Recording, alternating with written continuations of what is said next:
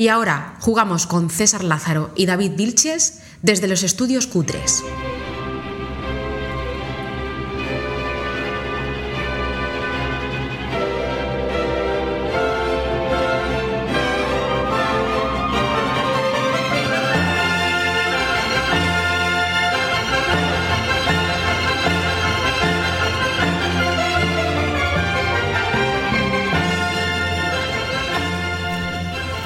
Muy buenos a todos, bienvenidos a Círculo Vicioso, el podcast de tu hobby favorito, los juegos de mesa.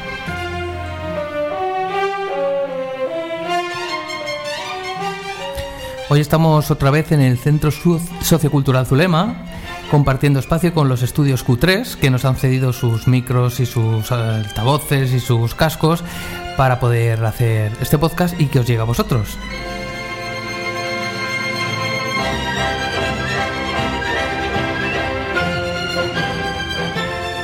Todos, quien nos acaba de hablar es César Lázaro, ya le conocéis del, del, anterior programa. Por mi parte, yo soy David Vilches, hola, ¿qué tal a todos? Como decía César, sí, estamos escribiendo, os iba a decir, estamos hablando desde el Centro Sociocultural Zulema, Estudios Cutres, agradecer a todos vosotros por estar escuchándonos un día más y a todos los que nos han apoyado en este, en este proyecto, entre ellos Círculo de Isengard, Místicos de Arcad, que hoy hemos traído un invitado de esa asociación, ahora os lo presentaremos en un ratito, y nada, simplemente deciros, antes de lo que os queremos comentar, que hoy venimos a hablaros de juegos en familia.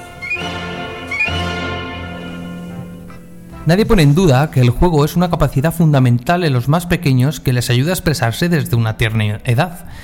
De la efectividad del juego depende en mayor medida de lo que muchos creen, el desarrollo y aprendizaje de las formas de socialización y expresión que cristalizará en su etapa adulta. El desequilibrio en la relación adulto-infantil se da en la mayoría de las ocasiones por suceder en planos completamente diferentes del desarrollo, es por ello que durante los siguientes minutos vamos a proponer recuperar el hábito del juego, tan común para los más pequeños y tan olvidado por los menos pequeños. Los juegos de mesa modernos pueden ayudarnos a esa ardua labor de volver como adultos al plano olvidado del juego y entablar una relación de apoyo con nuestros hijos, sobrinos, nietos, en fin, con cualquier niño de cualquier índole. Y es que el juego es una maquinaria de realización que con el paso de los años vamos abandonando por presiones culturales, laborales, temporales o espaciales. Es por ello que a menudo relacionamos el juego como algo exclusivo, ¿verdad?, de la infancia y que solo pertenece a esa etapa vital. Pero vamos, que el juego va mucho más allá de una actividad con solo un valor educativo o pedagógico que se entretiene en los más pequeños o que ameniza los momentos de algún adulto suelto por ahí. Jugar debería ser, o incluso te diría que es, una acción que nos permite avanzar, aprender y comunicarnos con los demás.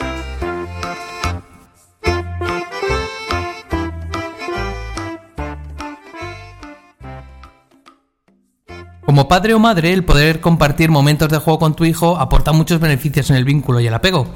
Compartir mesa de juego en un espacio horizontal donde se comparten reglas y se compite o coopera en igual de condiciones supone aportar seguridad al pequeño o a la pequeña, ayudando al desarrollo del apego saludable y solidifica la relación entre el adulto y el infante.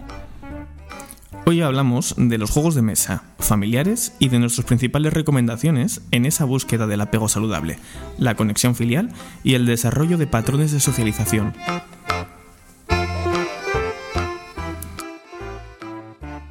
Los niños necesitan la libertad y el tiempo para jugar. Jugar no es un lujo, es una necesidad. Kay Redfield Jamieson, psiquiatra estadounidense. Bueno, y para hablar de los juegos familiares, hoy hemos traído con nosotros a nuestro invitado en este segundo programa, el señor Tanco, el doctor casi Tanco, profesor de muchos. Hola Tanco, ¿qué tal? ¿Cómo estás?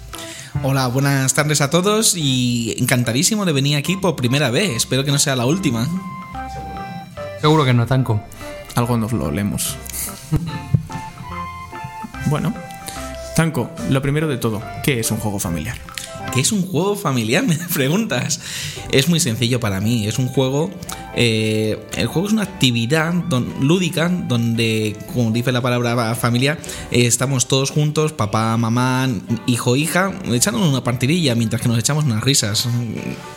¿Cómo definirías el juego familiar o cómo identificar un juego familiar en una ludoteca, ¿no? Cuando yo me imagino una familia que entra por primera vez a una tienda donde está llena, repleta de juegos y donde no han puesto nada de secciones, donde nadie señala nada. ¿Cómo sabe alguien que es un juego familiar o por qué tiene que preguntar? Vale, yo ya entiendo lo que me estáis preguntando. Vale, yo le pondría las siguientes características al juego familiar. Primero, que sea asequible para todos los públicos, es decir, que el reglamento no sea muy duro, que sea sencillo. Luego también le tendría que poner que la duración no fuera muy extensa. ¿Cuánto es? ¿Poco extenso? No más de una hora, yo diría. Y luego, por último, que se echen una risa mientras que están jugando. O sea, un juego que sea para todas las edades, ¿no? De una duración moderada y sencillo, ¿no? En general. Que cuando digo sencillo, no digo que luego el juego sea una tontería. Sí. Digo sencillo de reglas. Que luego a lo mejor tienes que estar, échale un montón de cuentas o que sea muy sesudo. ¿Vale? Yo recuerdo un juego en ese sentido, luego hablaremos ¿eh? de alguna referencia más claramente, pero por nombrar uno solo, Bar Bestial, un juego que está publicado por Devir aquí en sí, España. le conocemos, ¿verdad? Es un juego muy sencillito, ¿eh? es un juego de una un mazo de cartitas, creo que son como mucho 20 cartas o Sí. 30 cartas, donde cada carta es un animal y cada animal hace una cosa. Están en una cola y tienes que conseguir que los animales entren al bar y que no les echen a los tuyos. Al final, ¿eh? unas reglas muy sencillas, te viene una, en un- una cartita que hace cada animal y ya está. Y los pequeños se lo pasan igual que los y mayores. además son cartas de gran tamaño, ¿verdad? Que se ven bien y que a los niños pues les llama la atención de alguna manera. Porque una de las caracter- características que tiene que tener un juego familiar es también los componentes en sí, ¿verdad? Que sean vistosos o que tengan unos colores llamativos. Efectivamente, tiene que entrar por los ojos. O sea, la, la- la voz del ilustrador es impresionante. Yo el otro día entré en una tienda y dije, madre mía, si es que el juego es tan bonito que me da miedo estropearlo. Efectivamente. Y componentes duraderos, ¿eh? también importante porque tienen que batallar mucho, ¿eh? también con los más pequeños, que a veces cuesta eso. Es verdad que en muchos juegos, ¿verdad? Que pone una edad recomendada. ¿Tenemos que hacer mucho caso a esto o no tiene por qué ser... mm, Los que han puesto esa edad eh, sabemos que son gente que se dedica a eso, pero tenemos que tener en cuenta que cada uno de los niños eh, es un mundo, ¿vale? Hay niños que son capaces de jugar, niños de 4 años son capaces de jugar a juegos recomendados para 8, y en cambio chavales de 10 años no juegan a juegos de recomendados para 4 años, ¿vale? Entonces ahí está en último lugar la labor del padre, ¿vale? Dentro de todos los juegos que hay, eh, hablando de juegos bonitos, eh, quiero destacar el Dizzy, que es uno de los juegos más preciosos que hay, porque además cada carta es una maldita ilustración. Sí, es verdad. En este juego, eh, ¿cómo, cómo habéis dicho que significa Dizzy eh, en latín? ¿Que me habéis dicho que significaba? Bueno, es un dicho, ¿no? Una Dicho, frase, ¿no? sí. Significa en latín, sí. No, que es un dicho el qué? ¿Qué significa? El Dixit. Ah, que es dicho, vale, vale, ya lo veo. Vale, pues Dizzy es un juego con unas cartas que son ilustraciones que uno, que se la liga, coge una carta, la pone en la mesa eh, y dice Algo que le evoque. algo que le evoque la imagen. Por ejemplo, eh, estoy muy solito aquí. Y todos los demás jugadores cogen sus cartas y tienen que engañar a los demás para que elijan la suya. Y ellos a su vez acertar la que puso el otro jugador que se la ligaba. Sí, es un juego que pone mucho en valor la creatividad, ¿no? De la persona que lo está jugando, ¿no? Porque Con al final imágenes muy oníric- tienes oníricas. oníricas, ¿eh? Sí. Tienes que al final interpretar qué es lo que quieren decir los demás jugadores con una imagen, ¿no? Tu interpretación puede ser una, pero la interpretación que hagan los demás puede ser completamente diferente. Ade- Además que últimamente se están poniendo muy de moda los juegos familiares. Eh, podéis ver ahora prácticamente cualquier libro de texto que están poniendo la gamificación y la ludificación en las aulas. Sí, está muy Y- de moda ahora eso, sí. Y dentro de los juegos hay una saga de que son los escape room, que hay un mogollón. No voy a decir uno solo, voy a hablar de hay juegos que son escape room, como el Q, el Serlo, el Unlock y el Escapa. Que son increíbles. Los, los chavales el otro día, por ejemplo, en servicios sociales, yo vi que se tiraban horas jugando al mismo juego, distintos jugadores. Es una maravilla. Se han puesto muy de moda los escape room, lo que es el escape room, ¿no? Que conocemos todos, pero es que se han puesto muy de moda también en juegos de mesa, los escape room. Sí. Al final un escape room, para los que no los conozcáis en los juegos de mesa, tienen un poco diferentes funcionamientos, pero una cosa que tienen en común, ¿no? Que es la, la idea de que es un juego cooperativo, en el que habitualmente hay componentes A veces se destruye algún componente, a veces no. Lo digo para aquellos que no estén acostumbrados a tener que romper una carta o a tener que mirarla por detrás o resulta que había algo en la caja que no nos habíamos dado cuenta. Pero bueno, habitualmente son, digamos que pequeños enigmas que tenemos que ayudarnos a resolver entre todos antes de un cierto tiempo. Una cosa que tienen en común los escape rooms y que abren la puerta a la tecnología dentro de los juegos de mesa es el mundo de las aplicaciones. Y es que los escape rooms lo que han hecho es traer el mundo de las aplicaciones móviles a nuestros tableros. Luego, para las familias hay una cosa que le gusta mucho, cuando se van de viaje o cuando se van a la piscina, a lo que le llamamos los juegos piscineros. ¿Qué son los juegos piscineros? Súper rápidos. Juegos o más conocido para los Eurogames, gente que le gustan los juegos duros, son los llamados fillers, o sea, juegos muy sencillitos y que duran unos 15 minutos máximo. Quisiera destacar uno de ellos, el juego para mí piscinero por autonomasia, el Dobre. El doble es un juego con cartas circulares que tiene varias modalidades de juego, pero es un juego muy rápido, van sacando cartas a toda velocidad y tienes que coger rápidamente otra o tapar la mano de otro, porque han coincidido unas imágenes que hay en esas cartas. Doble con doble B. Por eso se llama doble. Exacto. Pues sí, ¿y mm, qué beneficios creéis que tienen este tipo de juegos, los juegos familiares, el jugar con padres con hijos y...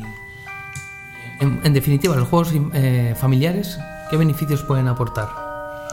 Hay muchísimos beneficios. Eh, como tú bien has dicho, tienes el primero de controlar la frustración. Eh, mejora, se nota mucho un chaval que suele jugar a juegos de mesa en las clases porque tiene más agilidad mental o agilidad matemática, saben leer mejor. Eh, a la hora de comprender un texto, se nota porque han leído reglas. Y no solo eso, luego las relaciones sociales son mucho más dinámicas, mucho más abiertas. Aumentan la tolerancia a la frustración también, porque bueno, no todos pueden ganar y alguno tiene que perder, ¿no? Y esto lo tienen que aceptar también, ¿no? Yo no estoy en contra, por ejemplo, del juego competitivo con los niños. Lo que, pero fíjate que yo más de una vez he visto un niño pequeño llorando por un juego de mesa y dicen los padres, jo, es que ¿por qué lloras? tal. Pero en cambio yo veo a los padres gritando luego en un partido de fútbol a los chavales y digo, pues ponte tú a jugar y haz lo mejor que me estás contando. Hay que decir que es verdad que entre los juegos familiares destacan más que entre el resto de juegos, igual los juegos cooperativos, ¿no? Diría yo. ¿Tenéis algún juego cooperativo que se os venga a la cabeza, familiar, que se pueda nombrar, que digamos, sí, yo diría que este es uno, un gran ejemplo? Yo considero el Pandemic como uno de los mejores juegos cooperativos que hay. Y el Pandemic además no es un familiar como lo estamos enfocando hasta ahora, ¿eh? No es un juego que funcione con niños del todo, ¿eh? Te diría que con niños de 8 años lo he visto funcionar perfectamente. Y, ¿eh? con adultos, ¿eh? También una cosa que quiero subrayar, ¿eh? Con adultos funciona muy bien este juego. Explícanos un poco, Tanco, por favor. Pandemic es un juego cooperativo donde los jugadores son la última línea de defensa para evitar que las enfermedades se expandan por todo el globo. Y es increíble porque los chavales además ven la importancia que tienen los, científicos, los médicos, eh, los que construyen las vías de servicio y demás. O sea, no solamente es un juego de mesa, sino están viendo además cómo funciona el mundo y cómo es de fácil extenderse una enfermedad. Eso hay que decirlo porque eh, lo estaba diciendo Tanco lo de cada uno de los roles, porque precisamente cada jugador es un tipo de profesional en alguno de los campos. Está el bioquímico que puede eliminar eh, varias plagas a la vez de un sitio. Lo estoy diciendo en memoria, ¿eh? no, no, lo recuerdo exactamente. Otro que puede viajar o se puede trasladar mucho más rápido que otro. Entonces, al final ves alrededor de una mesa a un grupo de, de jugadores que pueden ser de 3 hasta 5 jugadores, si no me equivoco. ¿Cuántos pueden ser? Creo que 5 o 6. Sí, puede ser 5, me parece. Sí, y al final les ves que están ahí dialogando entre ellos. No, no, es que tú tienes que ir aquí, si no se nos va a extender esta plaga o otro. Al final te sientes como un poco como Brad Pitt, ¿eh? En Guerra Mundial Z, sin zombies. Y además que existen varios varios tipos de juegos de Pandemic, ¿no? Porque está el Pandemic Ibérica o Iberia, el Pandemic, eh, el Pandemic la caída de Roma, y el Chulu Pandemic también lo he visto. El Chulu Pandemic también, sí, que lo hemos visto también. Eso es porque van haciendo mundiales cada año, porque se ha convertido en un juego hasta ciertamente competitivo, en este caso por equipos, de, intentar conseguir. Un juego referente también. Eso es. Y al final, cuando cada vez que hacen un mundial, lo hacen en un país que elige la editorial y sacan una edición específica de ese país. El primero se hizo aquí en España y sacaron el Pandemic Iberia, que está el mapa, es el mapa de, de la península ibérica, donde sale tanto Portugal como España. También salen las islas, si no lo recuerdo mal, ¿no? dos archipiélagos. Y bueno, al final se hace esa. Estamos pensando aquí, ¿eh? No lo veis vosotros, pero estamos mirando por arriba a ver si salía o no. Lo siento por los canarios y el resto de, de mallorquines y demás. Ceuta y Melilla, no lo sabemos tampoco, no nos acordamos, perdonad. Eh, lo repasaremos. ¿eh?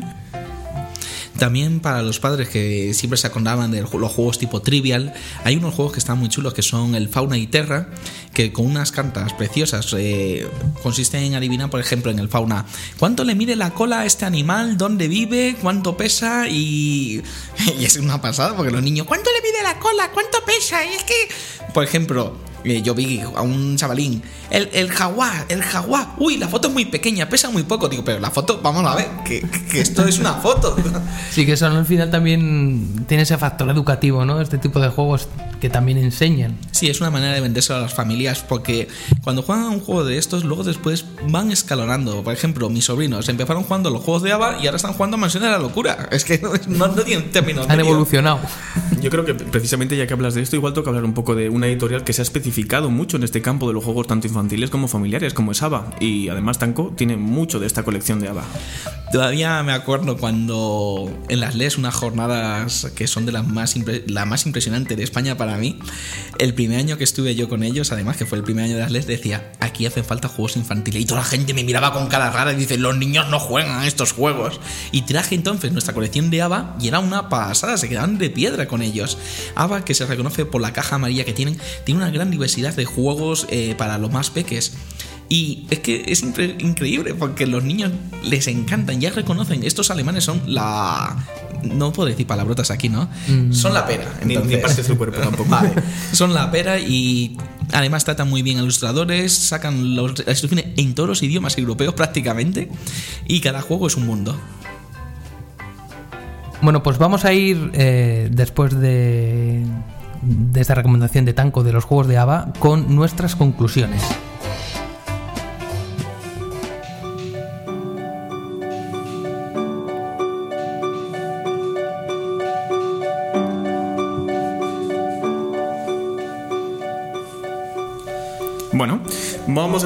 Mí mismo. Eh, en cuanto a las conclusiones, si os parece bien, chicos, vamos a comentar un poco lo que podríamos considerar nuestros eh, principales juegos o lo, las principales recomendaciones que tenemos.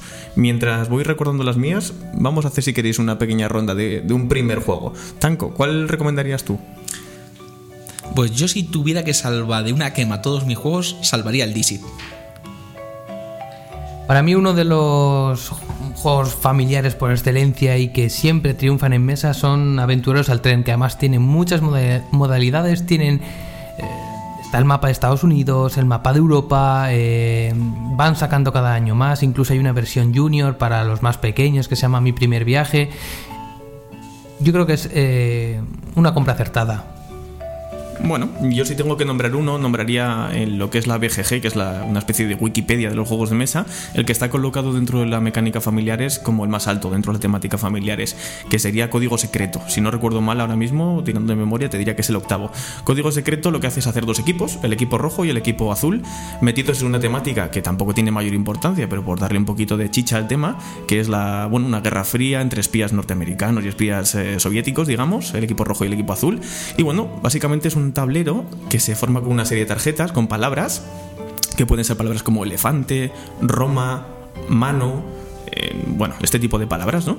Y los equipos lo que están haciendo, tienen un capitán cada uno de los equipos, y ese capitán puede decir, vamos a imaginar que dice, ciudades, 3, ¿vale? O sea, dice un nombre y el número de cartas que estén relacionadas con ese nombre. Digamos que está buscando que los compañeros suyos de equipo, sin que lo sepan, busquen el campo semántico, ¿vale? Entonces tienen que acertarlas.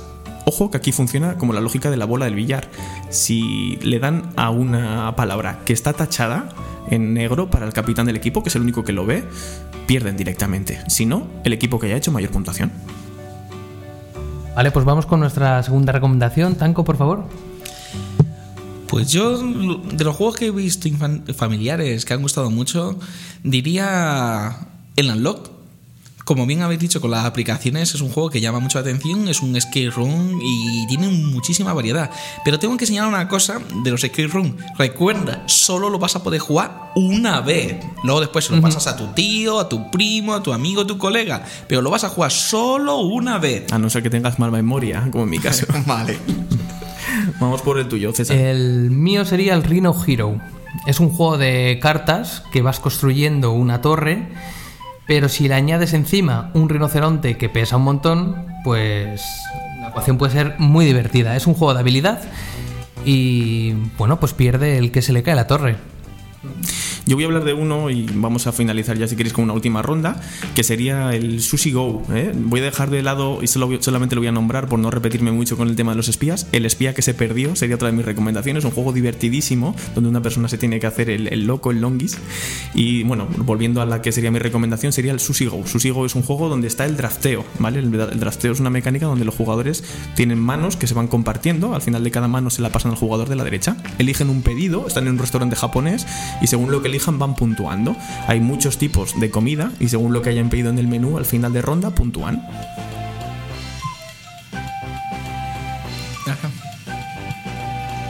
Bueno, ya para finalizar vamos a decir nuestra última recomendación. Eh, Tanco, por favor. Pues recomendaría un clásico, el Catán. El Catán, que es uno de los juegos de mesa más vendidos, ha sido por algo. Es el juego que ha metido a más de uno de los que estamos en cualquier asociación en uno de los juegos de mesa. Es un juego donde tienes que gestionar una serie de recursos para construir una civilización, como sus pueblos, sus ciudades, sus caminos. Y es un juego además que tiene una cosa que fue nueva para todo el mundo. Si tú vas perdiendo, tienes que negociar con los demás jugadores. Negocia con el que va perdiendo, que esa es la manera de ganar. La gente dice, no, yo negocio contigo, pero es un juego que mete esa mecánica. Negocia bien y con el que va perdiendo como tú. Y nunca compres dos ovejas por una madera. Bueno, en mi caso, mmm, yo destacaría dos: el Fantasma Blitz y el Speed Cup. Que además, eh, Tanko tiene el Speed Cup, pero en versión gigante, que lo hemos jugado alguna vez. Y la verdad es que es muy divertido. Son juegos de rapidez y de. Bueno, pues de. De coger. En el caso del Speed Cup, son coger cinco. Colocar, cubos, ¿no? colocar cinco colocar cubos, cubos, de colores según como determina una tarjeta. Eso es. Y en el caso de Fantasma Blitz se parece, pero no es lo mismo, porque son diferentes elementos con distintos colores y se cogen cartas. La carta que no lleve ese color o ese elemento es el que tienes que coger. Y este año yo sé que vamos a conseguir el, el Fantasma Blitz gigante. Ya os lo enseñaré. Pues entonces es una cita que no nos podemos perder. para, la, para las próximas citas. Vamos Hombre. a ver cuando, cuando queremos a jugar. Bueno, pues por nuestra parte vamos terminando. Para que nadie se sienta dolido, simplemente nombrar también otro de los grandes clásicos. Y con esto simplemente por si alguien quiere buscarlo, como es el Carcassonne. ¿eh? No la ciudad de Francia, sino un juego que tiene que ver con poner losetas y colocar un mipel, una figurita de cada uno de nuestros colores, en la zona. Digamos que especulando un poquito con lo que puede ser esa zona. Bueno, chicos. Bueno, pues nada, hasta aquí el podcast de hoy. Sí, ha sido un poco más duradero que otros, yo creo, un minuto o dos, ¿no? Nos hemos pasado. Sí, más o menos. Eso porque nos lo pasamos bien. Sí. Pues nada, muchas gracias y nos vemos en el próximo podcast. Sí, en el 3. Vamos a seguir circulando.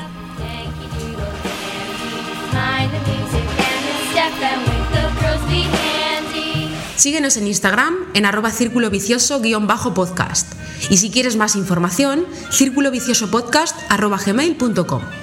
Y recuerda que si quieres escucharnos lo puedes hacer en iVoox, iTunes, YouTube y Spotify. Y déjate de tonterías, comparte y comenta. ¡Hasta luego!